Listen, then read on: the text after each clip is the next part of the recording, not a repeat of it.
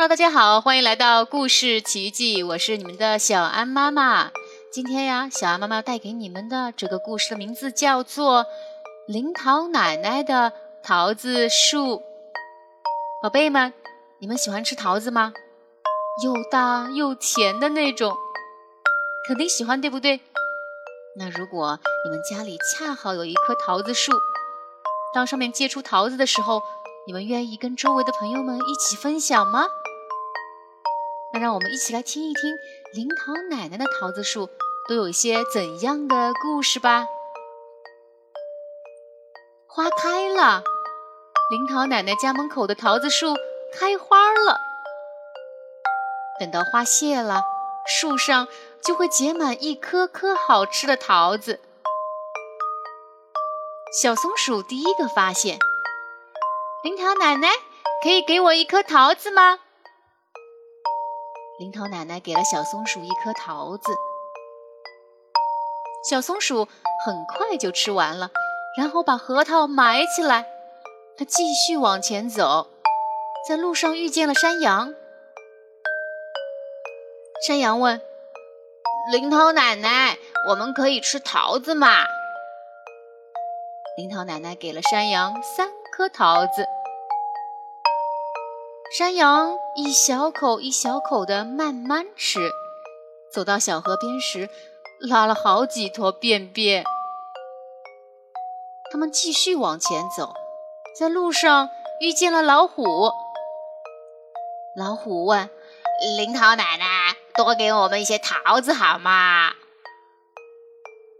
他们边走边吃，边吐桃核儿，哇哇！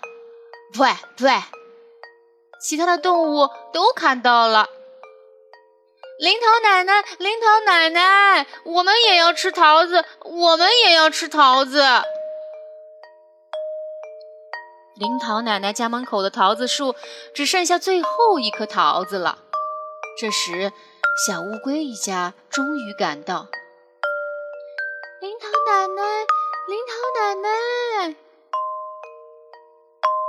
可是，只有一颗桃子，怎么够这么多小乌龟吃呢？可把最小的那只小乌龟急得哇哇大哭。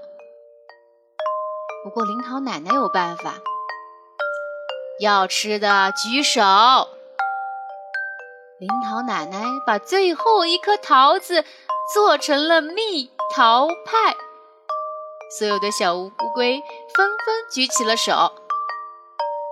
享用完美味的蜜桃派和花茶，乌龟们心满意足地回家了。山上的天气有时晴，有时雨。花儿开了，樱桃奶奶家门口的桃子树开花了，而且这一次可不是一棵桃子树哟，而是满山的桃子树。等到花谢了，树上就会结满一颗颗好吃的桃子。好了，宝贝们，你看，灵桃奶奶把她自己的桃子无私的分享给周围所有的人，最后呀，她收获了满满一山坡的桃子和桃子树，是不是很神奇呢？好，那我们今天的故事时间就到此结束了，下次再见喽。